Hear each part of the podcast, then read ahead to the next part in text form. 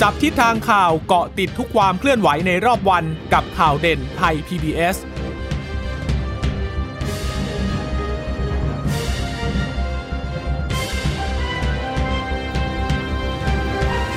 สวัสดีค่ะ ต้อนรับคุณผู้ฟังสู่ข่าวเด่นไทย PBS นะคะ เราพบกันเป็นประจำทุกวันจันทร์ถึงศุกร์บ่ายๆ แบบนี้ค่ะ อัปเดตข้อมูลข่าวสารที่เกิดขึ้นในรอบวัน กับดิฉันจีราชาตาเอี่ยมรัศมี วันนี้ก็ยังคงเป็นคุณชนชยานันท์ มาดูแลคุณผู้ฟังอีกวันหนึ่งนะคะ คุณพึ่งนภาก็ยังติดภารกิจอยู่นะคะ ก็ยังคงมีอัปเดตข้อมูลข่าวสารที่น่าสนใจ น่าติดตามก่อนที่เราจะไปติดตามกันเต็มอิ่มในข่าวข้ามมิติใหม่ทั่วไทยด้วยนะคะ สวัสดีคุณชนชยานันท์ค่ะ ค่ะ สวัสดีคุณผู้ฟังค่ะ ค่ะ วันนี้ก็ยังคงต้องติดตามสถานการณ์โควิด เช่นเดิมนะช่วงนี้ก็คงไม่มีอะไรที่เกินไปกว่านี้แต่ว่า ก็อาจจะมีพ่วงพ่วงๆสถานการณ์การเมืองที่มันก็เริ่มระอุระอุขึ้นมาอีกนิดนึงอะนะคะ โดยเฉพาะในช่วงที่เริ่มมีสัญญาณบอกอาจจะมีการเปิดอภิปรายอภิปรายอืมอะไร แล้วก็เรื่องของสัญญาณความขัดแย้งกันเอง ภายในพักร่วมรัฐบาลเนี่ย มันก็ก็มีมาให้เห็นบ้างเหมือนกันนะคะ แต่ว่าเรื่องของจำนวนผู้ติดเชื้อ ก็ยังสูงขึ้นต่อเนื่องอยู่อะนะคะเรียกว่านี้ใกล้ประชุมใกล้ค่ะใกล้เปิดประชุมเนาะ ก็เลยมีความเคลื่อนไหวทางการเมืองร้อนแรงกันมาบ้างเหมือนกันนะคะค่ะวันนี้ถ้ามาดูตัวเลขผู้ติดเชื้อรายใหม่นะคะ อยู่ที่ 2,636 ติดเชื้อในประเทศเนี่ย 1,965 เรือนจำวันนี้รายงานมาน้อยหน่อยนะคะ 671 แต่จริงๆ เมื่อวานนี้จำได้ว่าตัวเลขมัน1,100กว่าเนอะนะ1,100แต่ทำไมถึงได้รายงานเข้าระบบมาอยู่ที่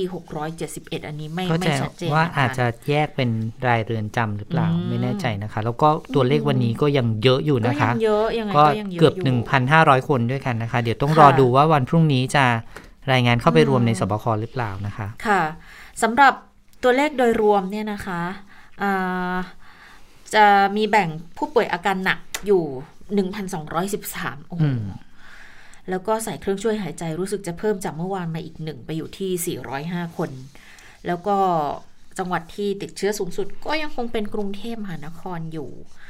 ถ้าดูแค่ในเรือนจำเนี่ย ตอนนี้ก็ทะลุ 1 3ื่นไปแล้วค่ะ 13,597 แล้วยังตรวจต่อ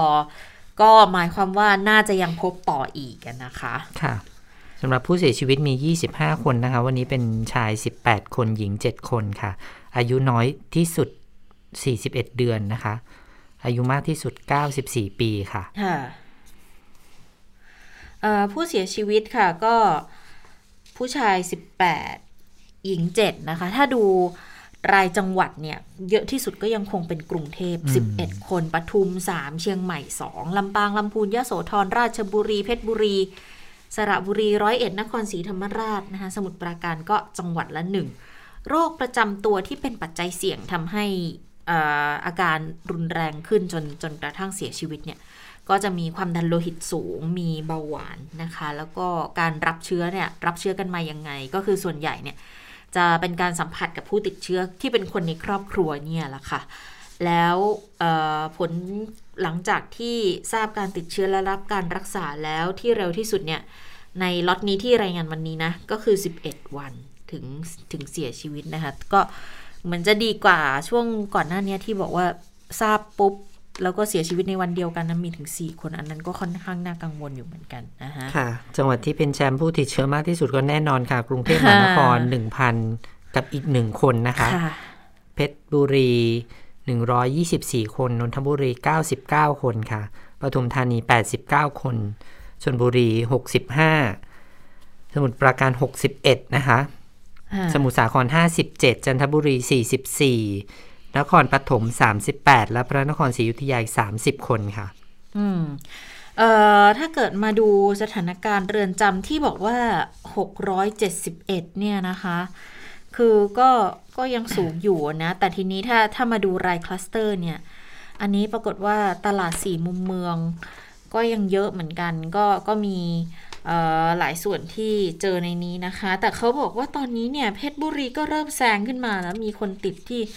เยอะมากขึ้นแล้วนะ ถ้าดูจำนวนผู้ติดเชื้อรายวันที่ 124 คนนะคะ แต่ว่าถ้าดูพื้นที่ที่เป็นจังหวัดสีขาวเนี่ย 24 จังหวัดก็ถือว่าก็กระเตื้องขึ้นบ้าง ก็คือมีมีหลายจังหวัดเพิ่มมากขึ้นที่ไม่พบรายงานผู้ติดเชื้อเพิ่มแล้วนะคะ ตอนนี้ก็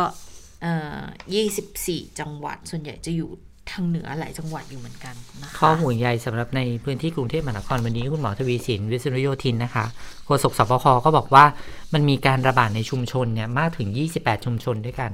ขออภัยค่ะ 28 คลัสเตอร์ค่ะนะคะ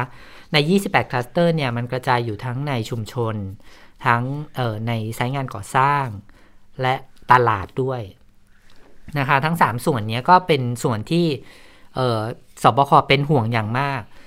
แล้วก็ย้ำค่ะว่า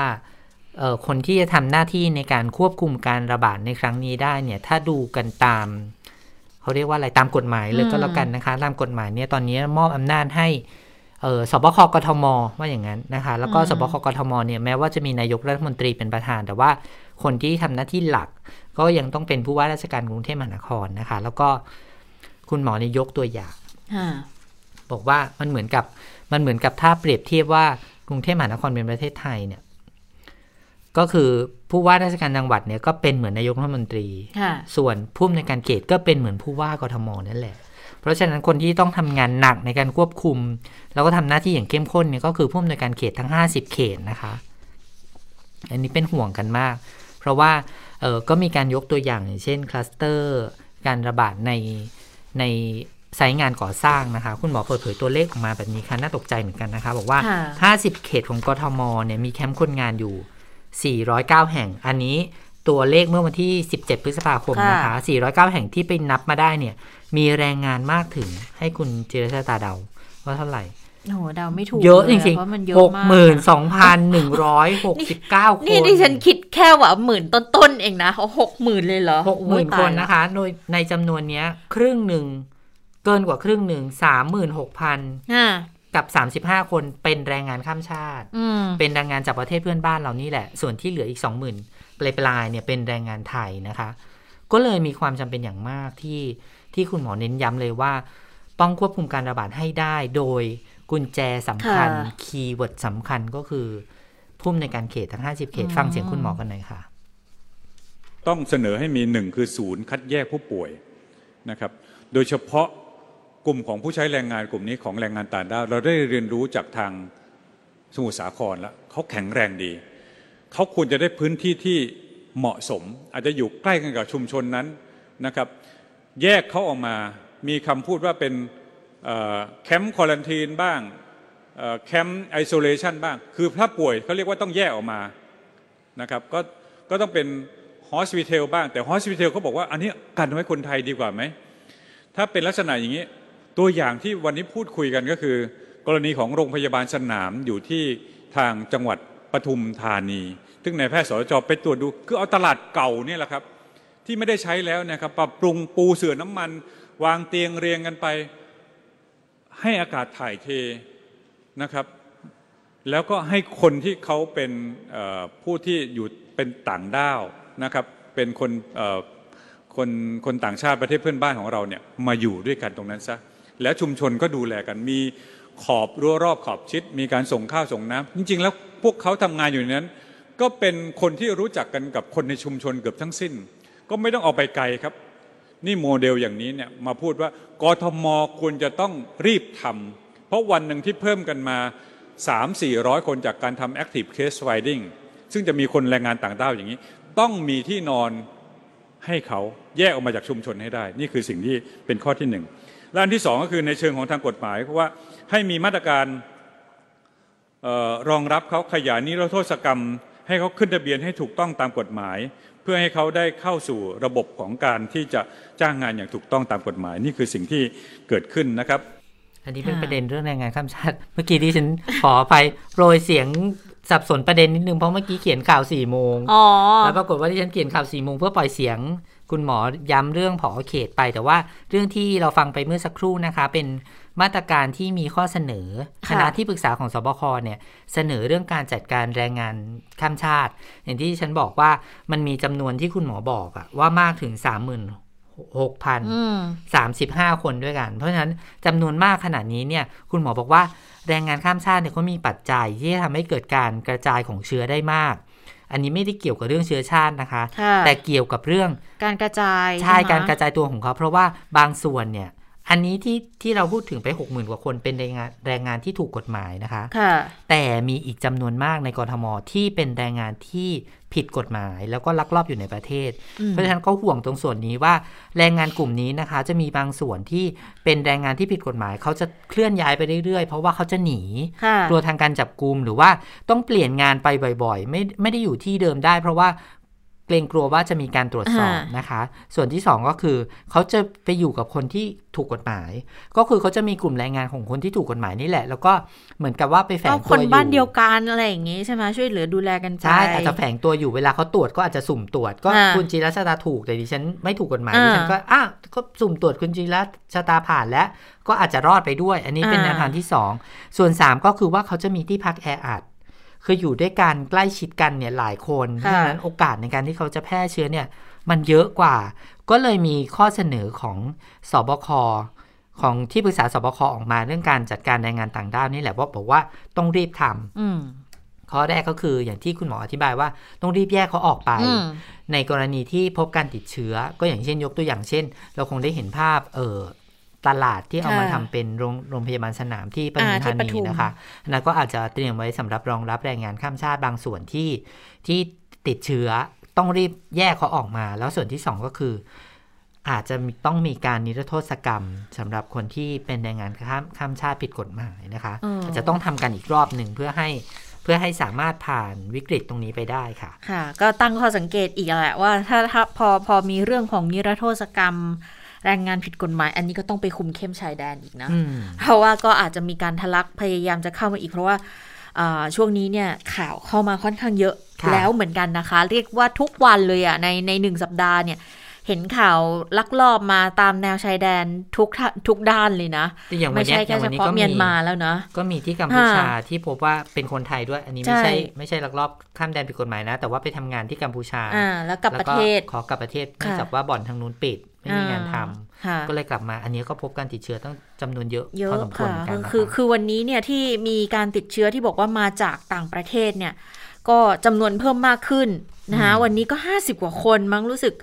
5 หรือ 60 คนเนี่ย ก็ก็เนี่ยแหละค่ะส่วนใหญ่ห้าอ่าสิบแปดคน58 58 คน คือ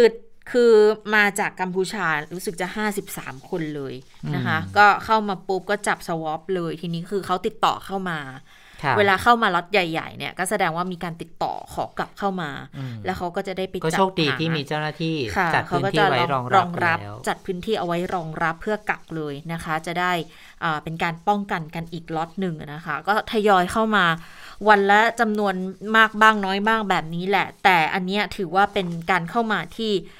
ถูกต้องเป็นเป็นการเข้ามาที่ทำให้การบริหารจัดการในการเฝ้าระวังการระบาดเนี่ยมันง่ายหน่อยค่ะ เพราะว่าก็จะมีอีกกลุ่มหนึ่งที่ก็ไม่รู้แหละ อาจจะลักลอบ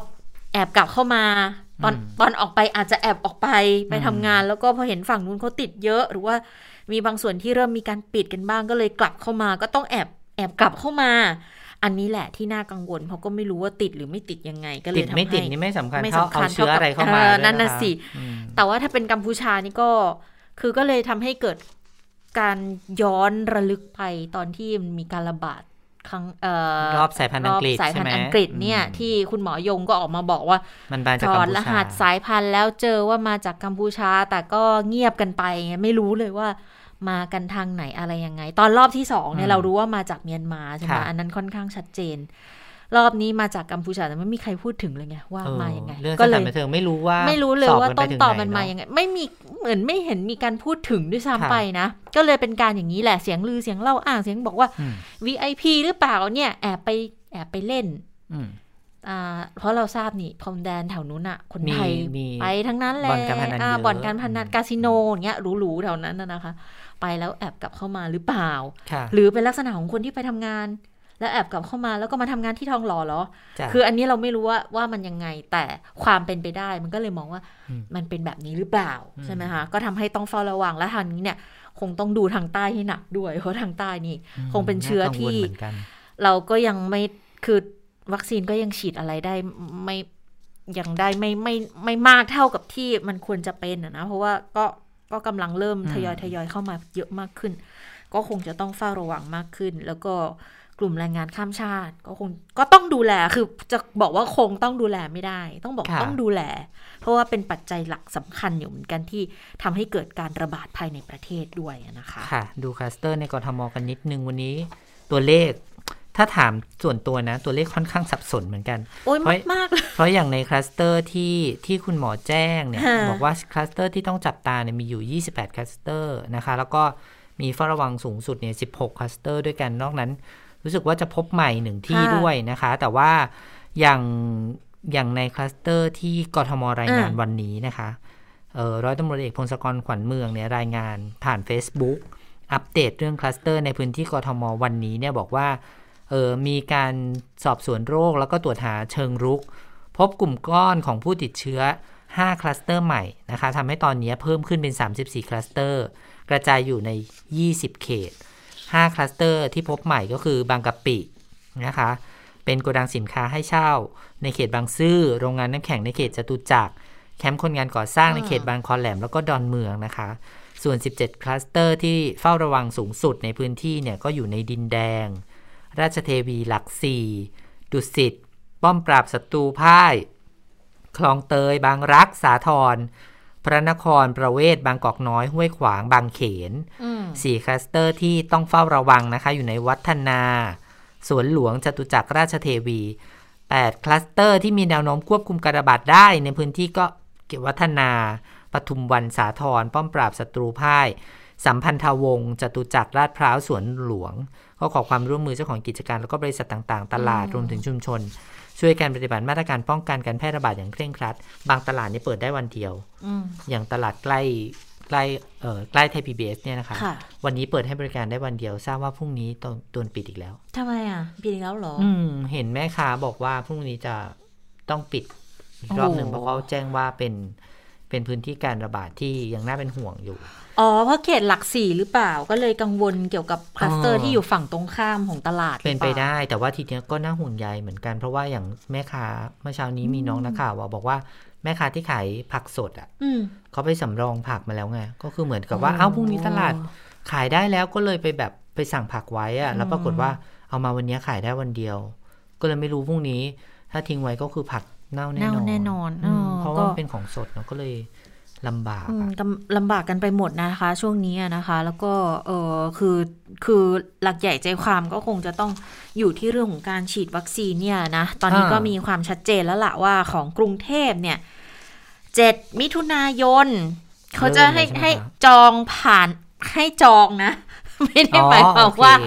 เคไม่ได้หมายความว่าจะเริ่มฉีดนะ แบบปูก็คือพรม ที่เราเล่ากันมาสองวันนั่นแหใช่ละว่าที่บอกว่าจะให้จองของของเอ่อไม่ต้องไปใส่หมอพร้อมก็ได้ จองจองทางแพลตฟอร์มของทางกทมที่เขาจะเปิดแบบ web base เนี่ยนะคะ วันนี้ก็ชัดเจนแล้ว ก็บอกว่าเอ่อ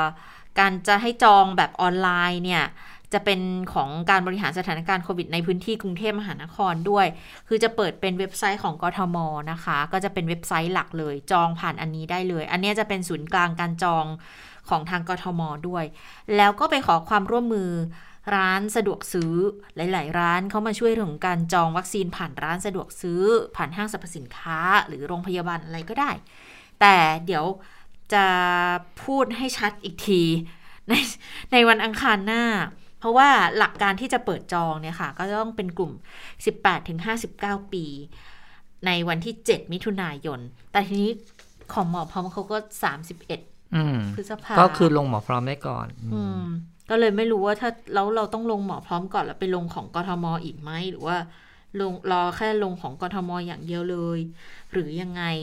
ก็เดี๋ยววันอังเอาอคารย่างน่านี้จะมีดิฉันคำตอบที่ชัดเจนถ้าส่วนอีกตัวทีแหละนะดิฉันคิดว่า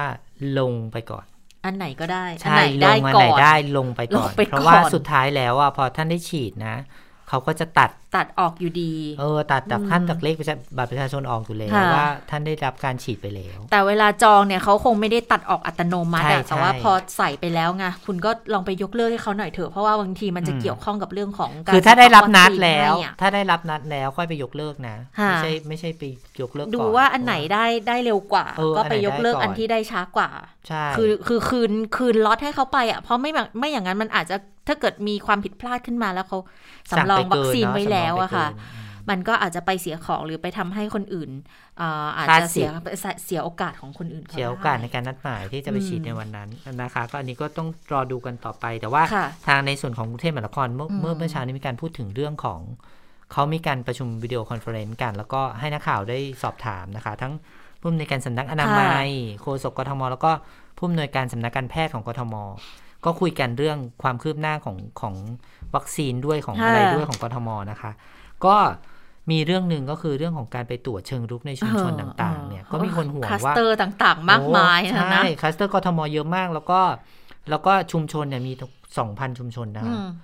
ก็เลยบอกว่าเอ้าถ้างั้นน่ะตรวจทั้งหมดเลยได้ไหมอะอืมกทมไม่ตรวจทั้งหมดเหรอ แล้วอย่างเงี้ยจะรู้ได้ยังไงจะคุมการระบาดได้ยังไง มีคำอธิบายนะคะอ่าอธิบายว่ายังไง อธิบายว่า สองพันชุมชนนะถ้าตรวจทั้งหมดอะทรัพยากรน่ะไม่พอออืมคือหนึ่งคนไม่คนไม่พอสองเครื่องมือไม่พน้ำยาเครื่อองมือเออสามน้ำยาไม่พอ แล้วถ้าเราไม่เร่งเขาบอกว่าเขาจะต้องเร่งตรวจในชุมชนที่เกิดการระบาดก่อน อย่างเช่น ในคลองเตยตอนนี้เริ่มคุมได้นะคะ ก็ต้องอย่างคือในคลอตังดเตไปยทีละอันใช่ใช่ไหมพอเจอปุ๊บต้องรีบตรวจกวาดให้หมด แล้วก็จัดการคุมให้อยู่ก่อน เพราะว่าถ้าคุมไม่อยู่ก็จะระบาดไปที่อื่นแต่ถ้าสมมติว่า เอาทรัพยากรตรงนี้ไปกระจายในแต่ละชุมชนน่ะ พลังในการที่จะคุมการระบาดมันไม่มีค่ะอืมโฆษกกทมอธิบายไว้แบบนี้ฟังเสียงโฆษกหน่อยค่ะ เหมือนมันเหมือนไฟนะฮะถ้าเกิดตรงไหนมีไฟเนี่ยเราก็ควรจะไปดับตรงนั้น ซึ่งตอนนี้ทางทรัพยากรเราพยายามจะหาเป็นตรวจในชุมชนที่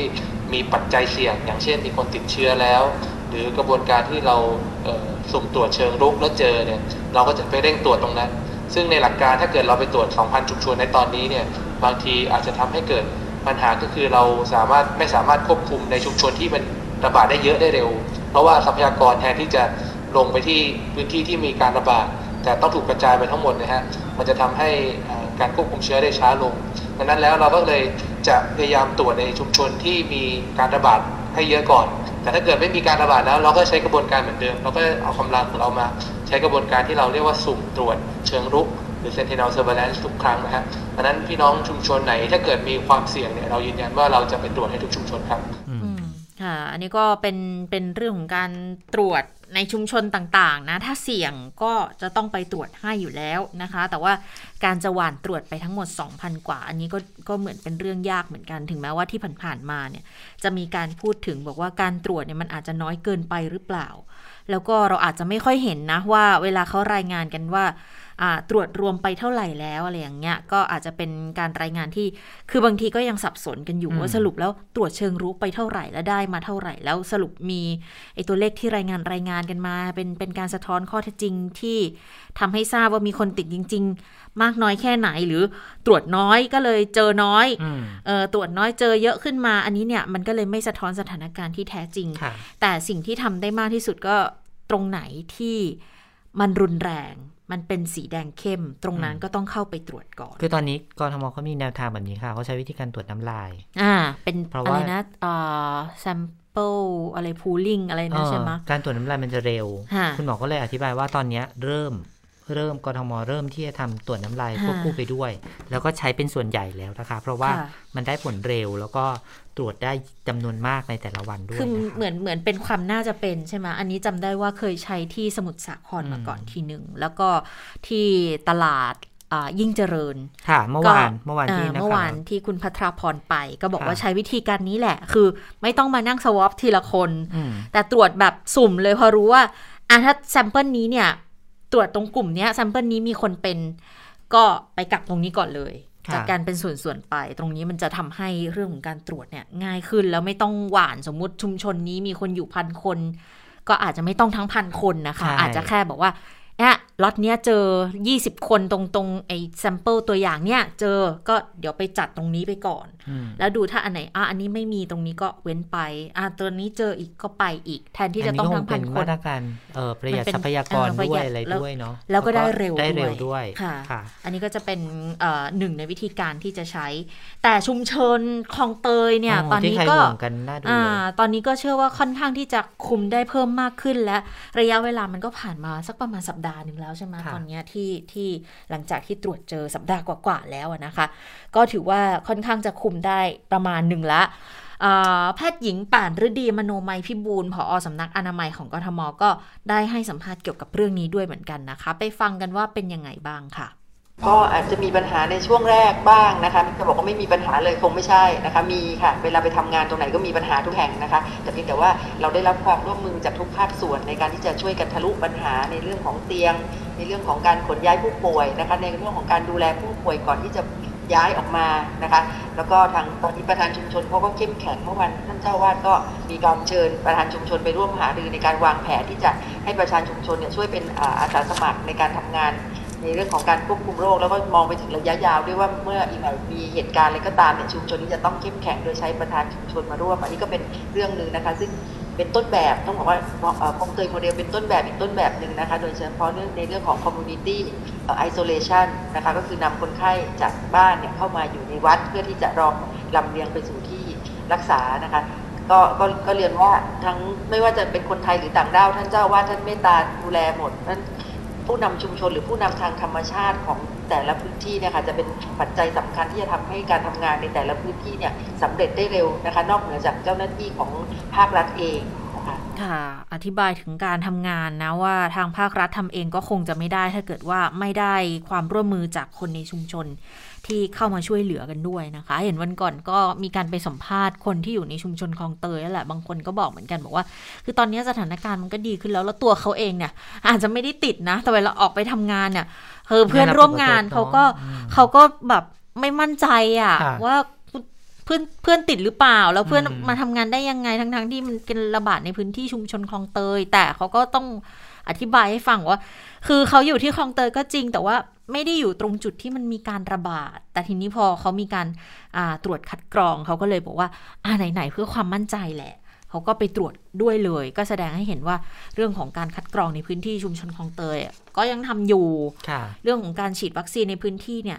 ก็ยังทำอยู่ด้วยเหมือนกันนะคะ แล้วก็การดูแลการคัดแยกคนที่ป่วยคนที่ไม่ป่วยออกจากกันเนี่ยทางชุมชนเขาก็มีบทบาทในการช่วยเหลือด้วยนะคะค่ะอย่างตอนนี้เนี่ยถ้ามาดูเฉพาะเรื่องของการฉีดวัคซีนนะคุณหมอป่านฤดีก็ให้ข้อมูลมาเหมือนกัน บอกว่ากรุงเทพเนี่ยตอนนี้ฉีดไปแล้ว 519,022 โดสนะคะ ดังนั้นก็เท่ากับว่าวัคซีนที่ได้มาเนี่ยกรุงเทพใช้มีแผนใช้หมดแล้ว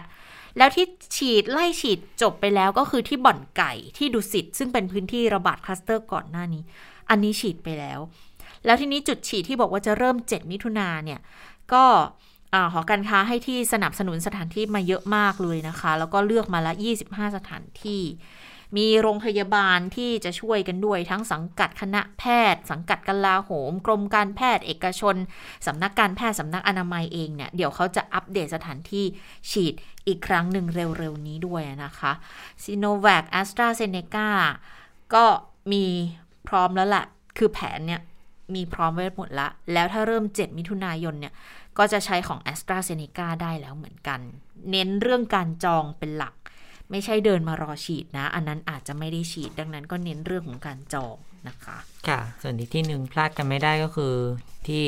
ราชทันนะคะ ในส่วนของราชทันวันนี้ คือ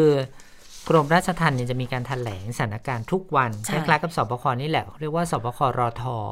หรือว่าใครๆจะเรียกเรียกลำลองว่าสบคเรือนจำสบคราชทันก็แล้วแต่นะคะ มีถแถลงทุกวันตอนประมาณ เวลา 11นาฬิกาเออ11นาฬิกา30 นาที ก็ใครสนใจก็ติดตามได้ที่เพจประชาสัมพันธ์ของกรมราชทัณฑ์นะคะ แต่ว่าอย่างวันนี้เนี่ยมีการถแถลงออกมาว่ามีผู้ติดเชื้อรายใหม่ 1,499 คนขาดคนเดียวพันห้าโดยยอดผู้ติดเชื้อเนี่ยจะเป็นตัวเลขที่รายงานสบคในวันนี้ตอนบ่ายโมง คือหมายความว่าถแถลงตอน 11 ครึ่ง แล้วก็รายงานต่อสบคตอนบ่ายโมง แสดงว่ายอดนี้ยังไม่รวม กับผู้ติดเชื้อใหม่ในวันนี้นะคะ ก็จะถูกนำไปรวมในวันพรุ่งนี้ หรือไม่อย่างไรต้องคอยต้องคอยดู เพราะว่าอย่างเมื่อวานนี้รายงานที่ 1,100 กว่าคนเนี่ยก็วันนี้ก็รวมในสบคแค่ 600 กว่าคนนั่นนะสิหายไปไหนตั้งเกือบ 500 ใช่ก็เลยไม่รู้ว่าสบคเขาเขาเขาแยกข้อมูลส่วนนี้ยังไงนะคะ อย่างวันนี้อะเราตั้งข้อตั้งไว้เลยว่า เดี๋ยวเราดูว่าวันพรุ่งนี้ยอดนี้จะไปปรากฏในยอดรวมของสบคหรือเปล่า 1,499 คนนะคะ ยอดติดเชื้อเนี้ยก็เออมาจากเรือนจำ11 แห่งนะคะทั้งที่เชียงใหม่ กรุงเทพเอ่อทันตสถานหญิงกลาง เรือนจำกลางคลองเปรม เรือนจำพิเศษธนบุรี เรือนจำจังหวัดฉะเชิงเซาทันตสถานบำบัดพิเศษกลาง เรือนจำจังหวัดนนทบุรี เรือนจำเอ่อกลางบางขวาง เรือนจำพิเศษมินบุรี แล้วก็เรือนจำจังหวัดสมุทรปราการนะคะ ผู้ป่วยของทันตสถาน แล้วก็เรือนจำทั่วประเทศเนี่ยแบ่งออกเป็น 3 ระดับก็คือผู้ป่วยที่กักตัวในแดนค่ะแล้วก็โรงพยาบาลสนามของเรือนจำนั้นๆ ระดับ2เนี่ยผู้ป่วยก็จะอยู่ในระดับออกซิเจนต่ำแล้วก็ระดับที่ 3 ก็ก็คือผู้ป่วยที่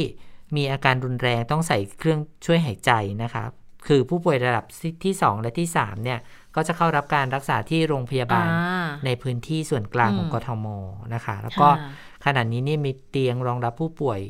ICU สำหรับราชทันในพื้นที่ลาดยาว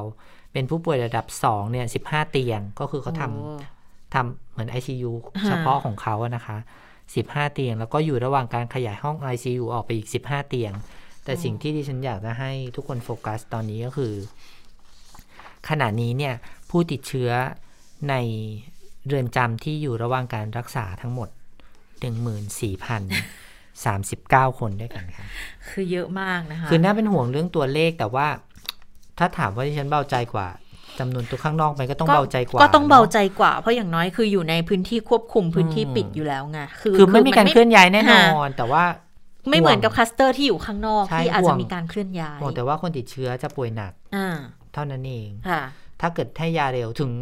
เขาก็เลยมีมาตรการว่าพอป่วยแล้วเขาจะให้ยาเลยค่ะนะคะ เพื่อจะได้คุม ไม่ให้อาการหนัก เพราะว่าถ้า 14,039 คนเนี่ย เกิดเป็นผู้ป่วยอาการหนักกันหมดนี่เออถ้าออกมาเพิ่มกับข้างนอกนะ ที่ทรัพยากรก็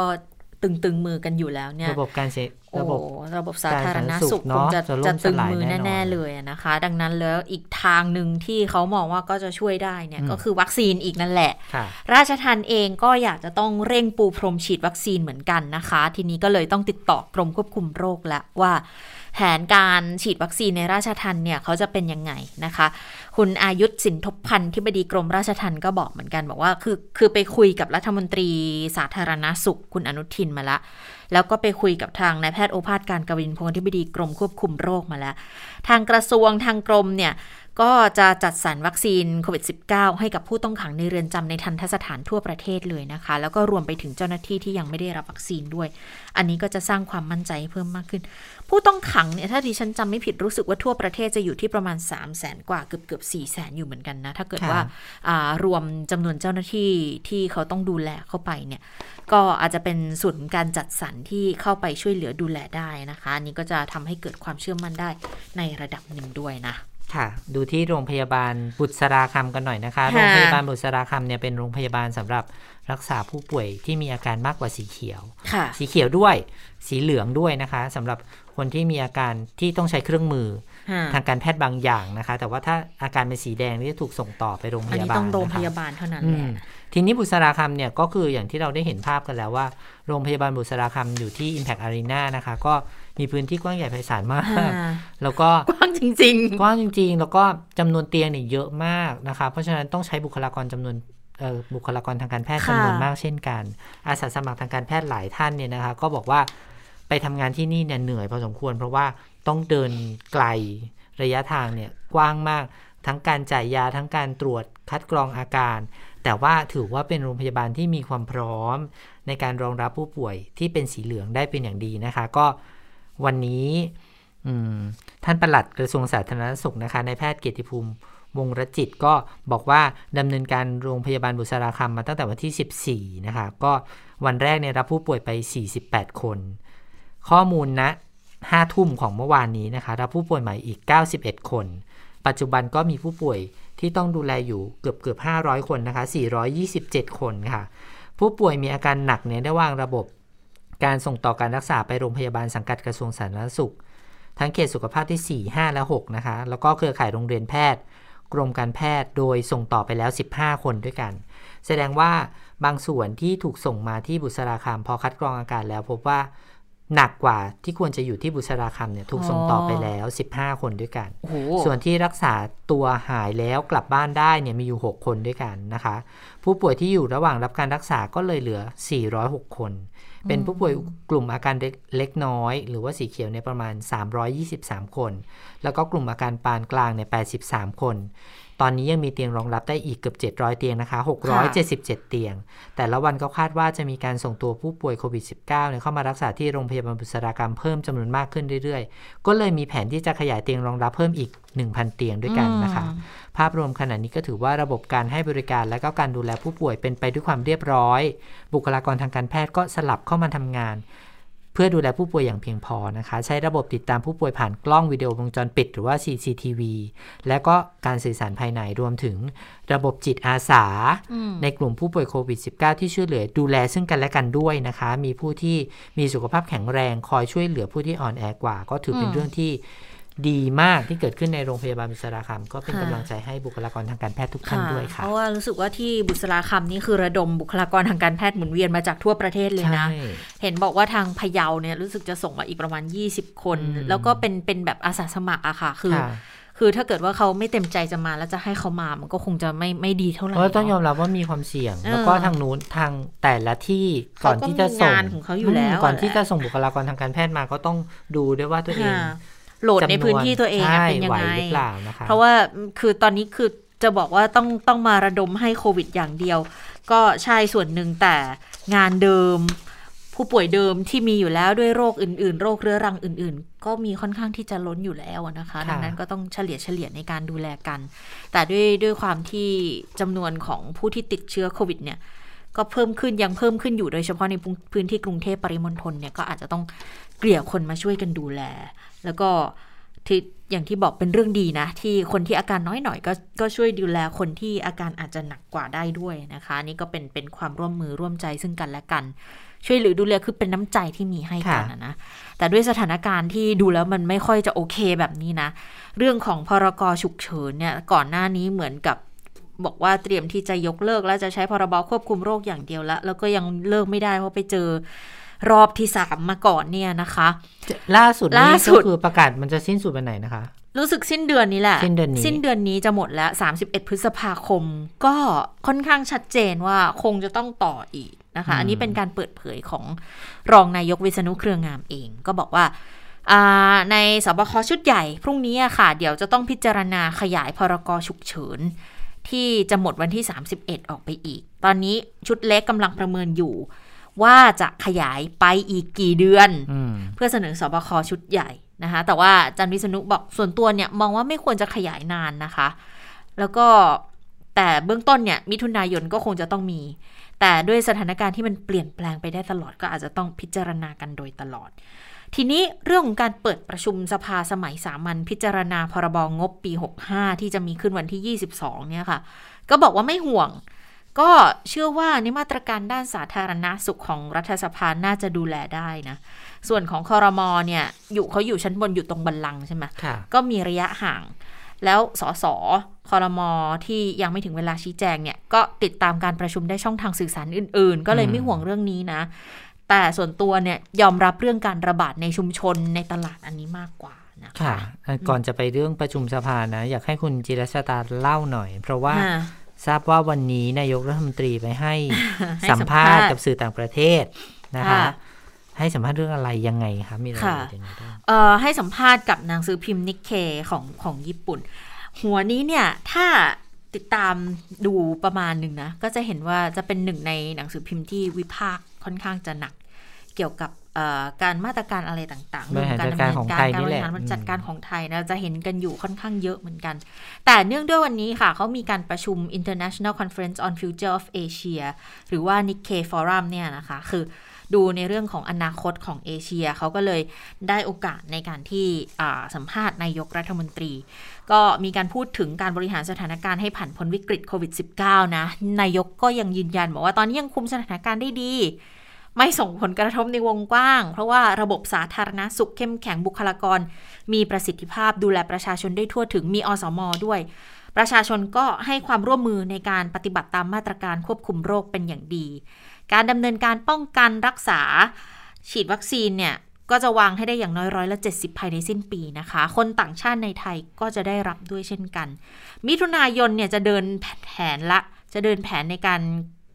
ปูพรมฉีดละ ก็เชื่อว่า สถานการณ์จะดียิ่งขึ้น แต่ทีนี้ในเรื่องเศรษฐกิจล่ะเป็นยังไง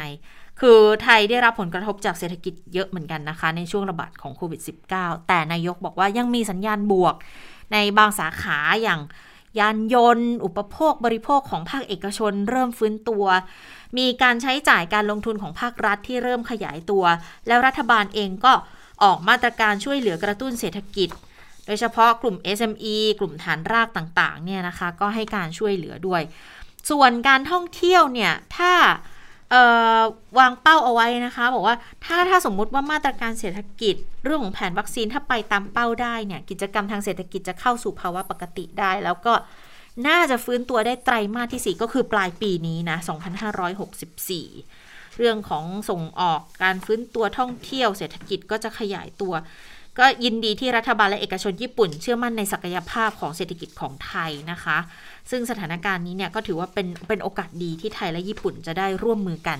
เพื่อเสริมสร้างการเติบโตที่ยั่งยืนด้วยนะคะ อันนี้ก็เป็นการให้สัมภาษณ์ของนายกรัฐมนตรี แต่เดี๋ยวอาจจะต้องดูในบทวิเคราะห์ของนิกเคเหมือนกันว่าเขาจะมีมุมมองในเรื่องนี้ยังไงบ้างนะคะ ค่ะ ไปที่เรื่องการประชุม สภาสมัยสามัญที่จะเกิดขึ้นวันที่เร็วๆนี้แล้วนะคะ ก็กรณีการเปิดประชุมส่วนเรื่องก่อนหน้านี้ก็มีการพูดเรื่องการใส่หน้ากากหรือไม่ใส่หน้ากากกันดีนะคะ แล้วก็ควรจะได้ข้อสรุปในเบื้องต้นว่าตอนอภิปรายก็อาจจะ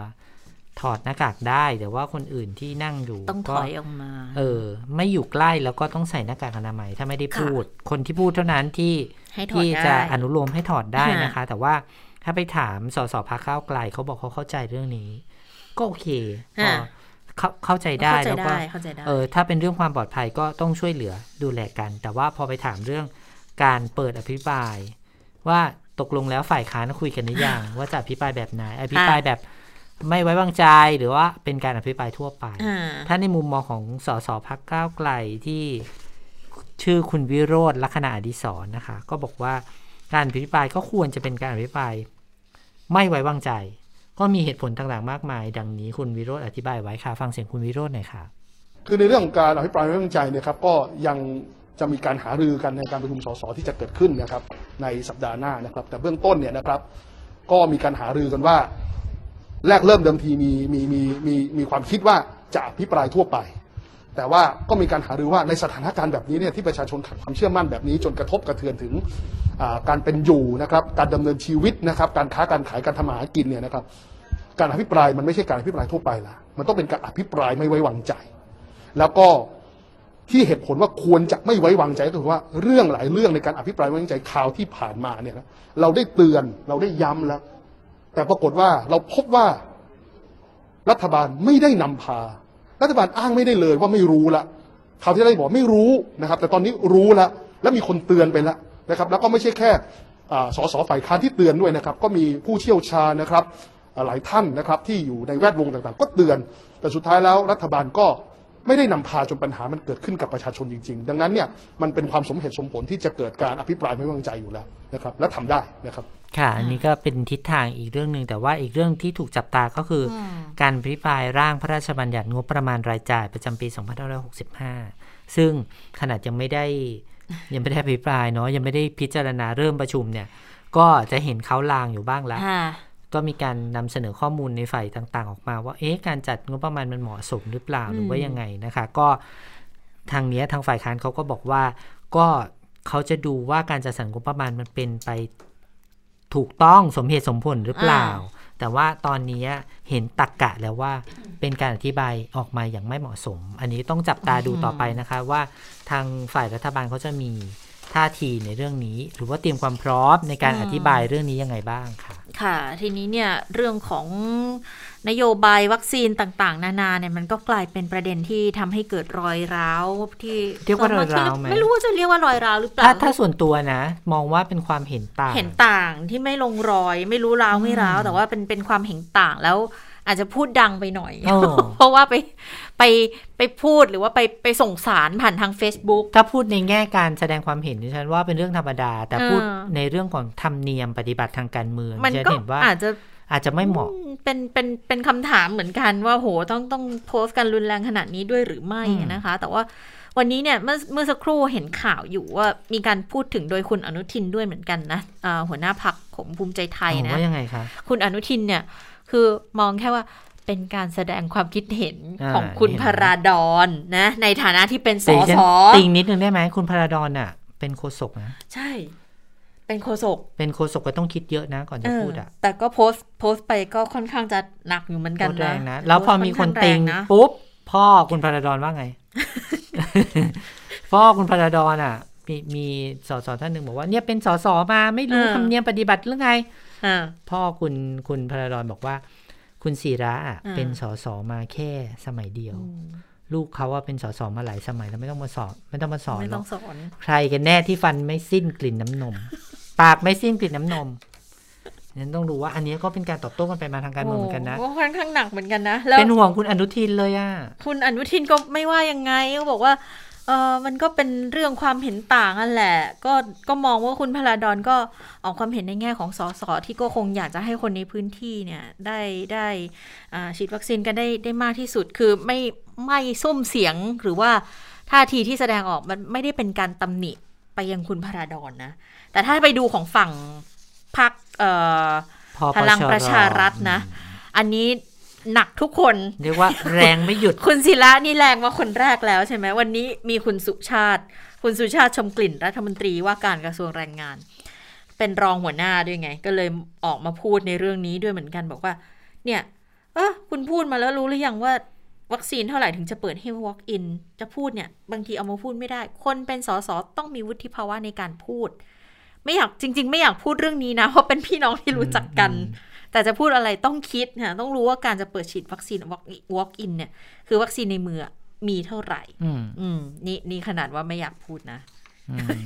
ต่อต่อส่วนบิ๊กคุณป้อมศิระนะ คุณศิระเขาตอบโต้คุณพระดอนเหมืโอ้อนกันหนันะกหนักนะคุณศิคุณพนี่ระตั้งดแต่อนเมื่บอกวว่าไม่ได้ให้ราคาคุณศิระนะค่ะเออคุณศิระบอกว่าก็ไม่ได้สนใจว่าคุณพระดอนจะให้ราคาหรือเปล่า เพราะว่าอ่าคุณพระดอนไม่ได้อยู่ในสายตาอืมเป็นคนนอกสายตาเป็กันนไป เป็นวาทะที่ต่างฝ่ายต่างก็พูด เรียกว่าถึงถ้าเกิดว่าตอนนี้ใครที่ใครที่เหนื่อยๆก็ไปไปดูละครกันได้อ่านะ ละครเหนื่อยๆจากการว่าวัคซีนก็ไปดูละครละคการรเมืองการกันเมืองบ้างนะเออทางพลเอกประวิตยก็พูดสั้น ๆ แค่บอกมันสมควรไหมอะตำหนินายกไม่ได้หนักอะไรไปมากกว่านั้นแค่นี้เองนะคะค่ะอะ มาติดตามสถานการณ์ต่างประเทศกันบ้าง วันนี้เนี่ย ตะวันออกกลางก็กลายเป็นประเด็นร้อนอีกอะนะคะ คุณสวรรค์ค่ะ ใช่ค่ะ สวัสดีค่ะ คุณผู้ฟังสวัสดีทั้งสองท่านสวัสดีนะคะค่ะก็เขาโจมตีกันมาตั้งแต่วันที่ 10ค่ะพฤษภาคมแล้วนะคะ ระหว่างอิสราเอลกับเอ่อ ปาเลสไตน์ก็จนกระทั่งมีแรงงานไทยนะคะเสียชีวิตไป2คนค่ะล่าสุดนะคะโจไบเดนประธานาธิบดีสหรัฐอเมริกาเนี่ยนะคะเขามีรายงานข่าวว่าได้มีการพูดคุยทางโทรศัพท์กับเบนจามินเนทันยาฮูนายกรัฐมนตรีของอิสราเอลก็บอกว่านี่คุยกันทางโทรศัพท์เป็นครั้งที่ 4 แล้วนะคะในระยะเวลาเพียงสัปดาห์กว่าๆแล้วก็การพูดคุยล่าสุดไบเดนเนี่ยบอกกับเนทันยาฮูว่า อยากจะขอให้อิสราเอลเนี่ยลดการเผชิญหน้าเพื่อปูทางไปสู่การทำข้อตกลงหยุดยิงนะคะ ซึ่งมันก็ไปสอดคล้องกับกระแสข่าวนะคะเขามองว่าภายใน 1-2 วันนี้นะคะ ทั้งอิสราเอลและกลุ่มฮามาสที่อยู่ในที่เป็นกลุ่มปาเลสไตน์เนี่ยน่าจะบรรลุข้อตกลงหยุดยิงได้ใน 1-2 วันนี้นะคะ ซึ่งแหล่งข่าวจากกองทัพอิสราเอลเนี่ยก็เปิดเผยนะคะว่า ตอนนี้เนี่ยทางอิสราเอลกำลังประเมินนะคะว่าการโจมตีตลอด 10 วันที่ผ่านมาเนี่ยเรียกว่าทำลายศักยภาพของกลุ่มฮามาสได้หรือยัง แล้วก็มีเดียเหมือนกับเป็นการสั่งสอนนะคะมีเดียว่ากลุ่มฮามาสเนี่ยช่องแปดรู้แล้วใช่ไหมว่าเสียงเอ่อว่าการโจมตีเนี่ยเอ่ออิสราเอลจะไม่ยอมปล่อยให้ฮามาสเนี่ยโจมตีแต่เพียงฝ่ายเดียวนะคะ ก็เลยคิดว่าอะหนึ่งถึงสองวันนี้อาจจะได้ยินข่าวดีนะ อาจจะมีการหยุดยิงเอ่อเกิดขึ้นนะคะ แต่ว่าไปดูความสูญเสียกันหน่อยค่ะ ล่าสุดนะคะ ยอดผู้เสียชีวิตในฝั่งปาเลสไตน์เนี่ยหนักสุด เสียชีวิตไปแล้วอย่างน้อย 228 คน แต่ว่าอิสราเอลนั้นเสียชีวิตไป 12 คนเท่านั้นนะคะสาเหตุก็เนื่องมาจากว่าทางกลุ่มฮามาสเนี่ยต้องยอมรับว่าศักยภาพ แล้วก็กำลังความขีดความสามารถในการโจมตีเนี่ยก็สู้กองทัพอิสราเอลไม่ได้ และที่สำคัญอิสราเอลเนี่ยเขามีระบบต่อต้านการโจมตีทางอากาศที่เรียกว่าไอรอนโดมนะคะ คือเวลาที่มีจรวดถูกยิงเข้ามาเนี่ย ระบบไอรอนโดมเนี่ยมันสามารถจับทิศทางแล้วก็ความเร็วแล้วก็วิถีโค้งของจรวดได้ แล้วอิสราเอลเนี่ยก็คือส่งขีปนาวุธขึ้นมายิงทำลายกลางอากาศอืมเลยนะคะ แต่ประเด็นก็คือว่าต่อให้เป็นไอรอนโดมเนี่ย มันไม่สามารถสกัดจรวดได้ร้อยเปอร์เซ็นต์ใช่ ดังนั้นมันก็จะมีจรวดบางส่วนที่มันเล็ดรอดจากการโจมตีของไอรอนโดมแล้วก็ตกลงในอ่า พื้นที่ชุมชนรวมถึงเอ่อนิคมเกษตรที่ค่ะแรงงานไทยเสียชีวิตด้วยนะคะอะก็รอติดตามนะหนึ่งถึงสองวันนี้จะเห็นข่าวการหยุดยิงหรือยัง ไปต่อที่เรื่องของวัคซีนนะคะ ในขณะที่หลาย ๆ ประเทศทั่วโลกนะคะกำลังไขว่คว้าหาวัคซีน แต่ว่าที่ประเทศมาลาวีค่ะ เขาจะฉีดเข็มสามกันแล้วเหรอคะ หรือว่ายังไง ไม่ก็อ๋อบานลายนี่ ไปดูมาวัลาควีซีนก่หอมนดอายุอ่า เขาทำลายวัคซีนหมดอายุมากกว่า 19,000 โดสเอ้านะคะทำไมอะคะเขาบอกว่ามันหมดอายุ ฉีดไม่ทันเหรอ ฉีดไม่ทันค่ะแล้วประเด็นคือของนี้ได้บริจาคมาด้วยนะอือหืออ๋อ แต่ว่าก่อนหน้านี้องค์การอนามัยโลกบอกว่า คือแม้ว่าตัวเลขมันจะระบุว่าหมดอายุ แต่จริง ๆ เนี่ยมันยัฉีดได้สาอยู่มารถเออก็เหมือนอาหารหลาย ๆ อย่างที่บอกอ๋อตัวโอ้ยเลขกินได้หมสามอายุวันอย่างนี้เนาะเป็นแค่ในทางทฤษฎีแต่ทางปฏิบัติยังใช้งานได้อยู่นะคะ ซึ่ง องค์การอนามัยโลกเนี่ยก็ยังขอร้องนะว่าเอออย่าทำลายทิ้งเลย มันยังสามารถใช้ดูใช้ใช้ได้อยู่นะคะ แต่ว่ากระทรวงสาธารณสุขของมาลาวีเนี่ยก็ยืนยันค่ะว่า ไม่ได้มันหมดอายุ ก็ต้องทิ้งสิ เพราะว่านี่คือนโยบายของรัฐบาลที่จะไม่ใช้วัคซีนหรือยาที่หมดอายุ กับประชาชน หุยแต่ว่าเนี่ยถ้าเป็นเราเราก็คิดหนักเนาะค่ะเพราะว่าถ้าเป็นดีเจนี่จะก็ไม่กล้าฉีดนะ มันหมดอายุแล้วว่า มันอ่าเข้าไปในร่างกายเรานะอ๋อซึ่งวัคซีนที่ได้เนี่ยนะคะ คือได้มาทั้งหมดเนี่ยหนึ่งแสนสองพันโดส แต่ว่าฉีดไปได้แค่ร้อยละแปดสิบเท่านั้นนะคะที่เหลือเนี่ยมันหมดอายุไปก่อนอืมอืมนั่นก็เลยเราก็บอกอย่างที่คุณจิรชตาบอกคือเป็นวัคซีนที่ได้รับบริจาคมาจากอืมประเทศอื่นๆนะคะ เหตุการณ์ที่เกิดขึ้นในมาลาวีเนี่ยก็เลยทำให้เอิ่ม ผู้อำนวยการศูนย์ควบคุมและป้องกันโรคแอฟริกา ซึ่งเเป็นเป็นหน่วยงานที่ดูแลภาพรวมเรื่องสาธารณสุขในทวีปแอฟริกานะคะก็ขอให้ประเทศต่างๆ ในแอฟริกาเนี่ยอย่าทิ้งวัคซีนที่ได้รับบริจาคมาโดยเปล่าประโยชน์นะคะสำหรับเเรียกว่าอะไรนะสัดส่วนการฉีดวัคซีนในประเทศแถบแอฟริกาเนี่ยก็ยังถือว่าน้อยอยู่นะคะ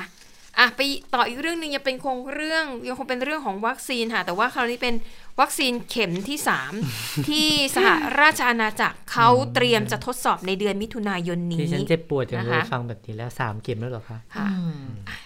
ฟังไปจะได้เจ็บซะทีเดียวนะคะ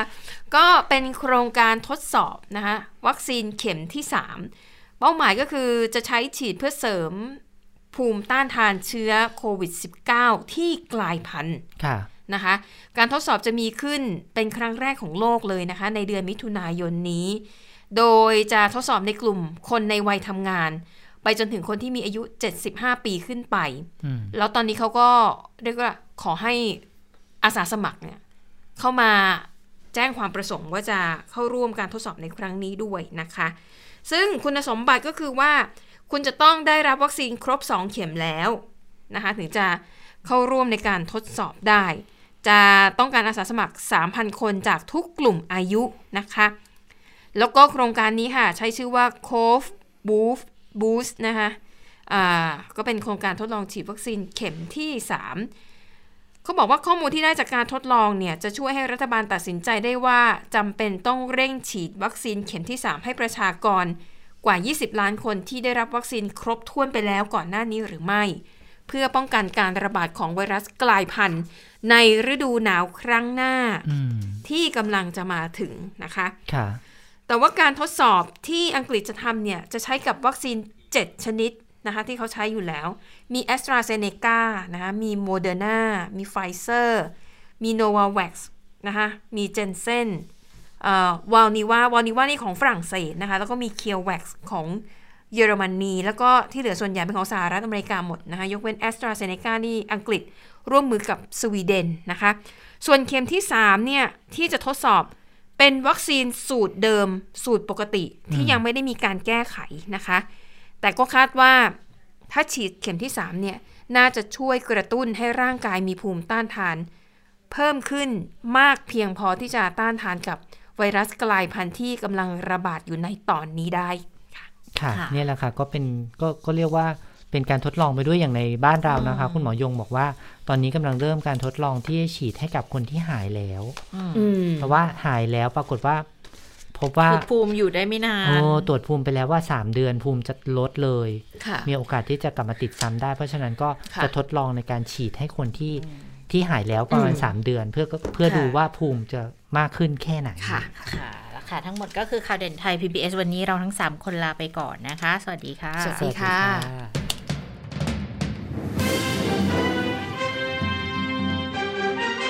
ติดตามข่าวเด่นไทย PBS ได้ทุกวันจันทร์ถึงศุกร์เวลา 15 นาฬิกาทางไทย PBS Radio และติดตามฟังข่าวได้อีกครั้งทางไทย PBS Podcast